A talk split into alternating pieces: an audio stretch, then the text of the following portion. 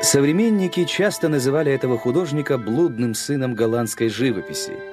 Он настолько ценил свою независимость, что предпочитал терпеть лишения и презрение соотечественников, но не изменять своих взглядов на живопись в угоду заказчикам. Об этом гениальном художнике написаны тысячи книг, но, по словам писателя Эжена Фромантена, в жизни Рембранта Ван Рейна, как и в его живописи, много теней и темных углов.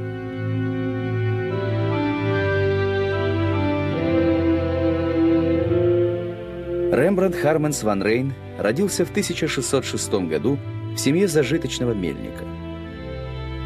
Закончив латинскую школу, он поступил в Лейденский университет, но уже через год оставил его ради занятий живописью.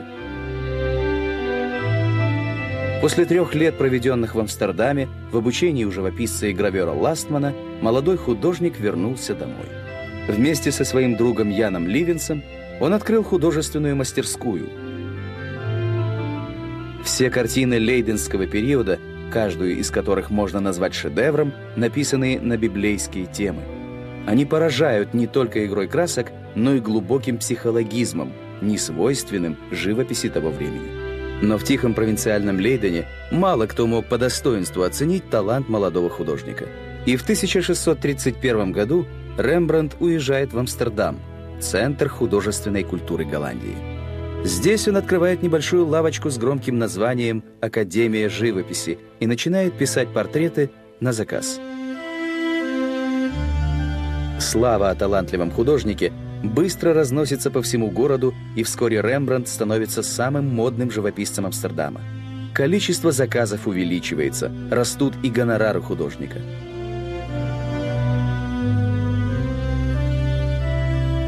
Вершиной портретного мастерства Рембрандта в этот период стала картина «Урок анатомии доктора Тульпа», написанная по заказу корпорации хирургов. К художнику пришло все, о чем он мечтал. Слава, достаток, осознание собственного таланта и любовь.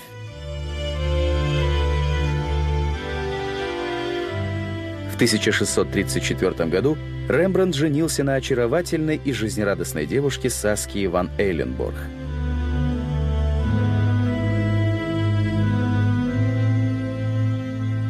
Юная жена стала его моделью.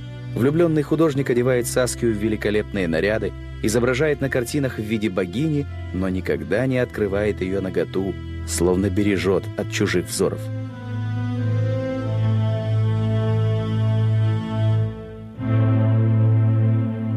Но когда Рембрандт, казалось, уже достиг вершины славы, счастье покинуло его. Саския, его единственная прекрасная возлюбленная, умерла от туберкулеза, оставив Рембрандту свою живую копию, сына Титуса.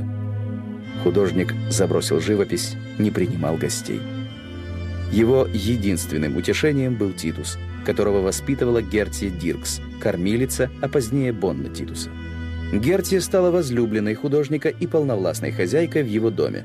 Но когда Рембрандт увлекся юной служанкой Хендрикье, Гертия обратилась в суд и обвинила живописца в том, что он нарушил обещание на ней жениться. Суд обязал Рембранта выплачивать Герти по 200 гульденов в год, что было огромной суммой по тем временам. Так начался самый тяжелый период в жизни художника. Талант живописца и его мастерство достигают наивысшего расцвета. Но вкусы публики изменяются – все большей популярностью пользуются легкомысленные жанровые сценки. Однако упрямый художник упорно отказывается изображать сюжеты, которые не нравились ему, но были по вкусу публики. Он утверждает «Рембрандтом я родился, Рембрандтом и умру». Заказчики все чаще предпочитают обращаться не к строптивому метру, а к его более сговорчивым ученикам.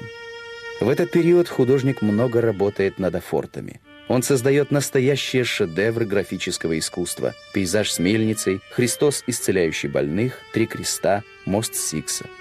Но поправить свое материальное положение художник уже не может, и в 1657 году его объявляют банкротом. Рембранта не спасает даже распродажа имущества. Он вынужден переселиться в маленький домик в бедном квартале города. В картинах, написанных в последние годы жизни, преобладают мрачные тона. Он пишет для себя полотна, которые сегодня по праву считаются самыми зрелыми творениями мастера. Асу и Исфирь, Отречение апостола Петра, Еврейская невеста. Несчастье по-прежнему преследует его. В 1663 году умирает Хендрикье.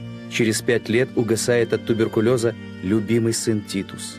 Одинокий, больной и забытый всеми художник остается наедине со своими полотнами. Незадолго до смерти он пишет автопортрет и потрясающую по силе картину «Возвращение блудного сына». Полунищенское существование подтачивает его душевные и физические силы. 4 октября 1669 года Рембрандт умирает, но смерть величайшего художника Голландии остается незамеченной. Искусство Рембрандта, забытое его современниками, было по достоинству оценено лишь потомками. Мастер, единственный как в своей стране, так и во всех странах. В свое время и во все времена, сказала Рембрандте его биограф Эжен Фромантен.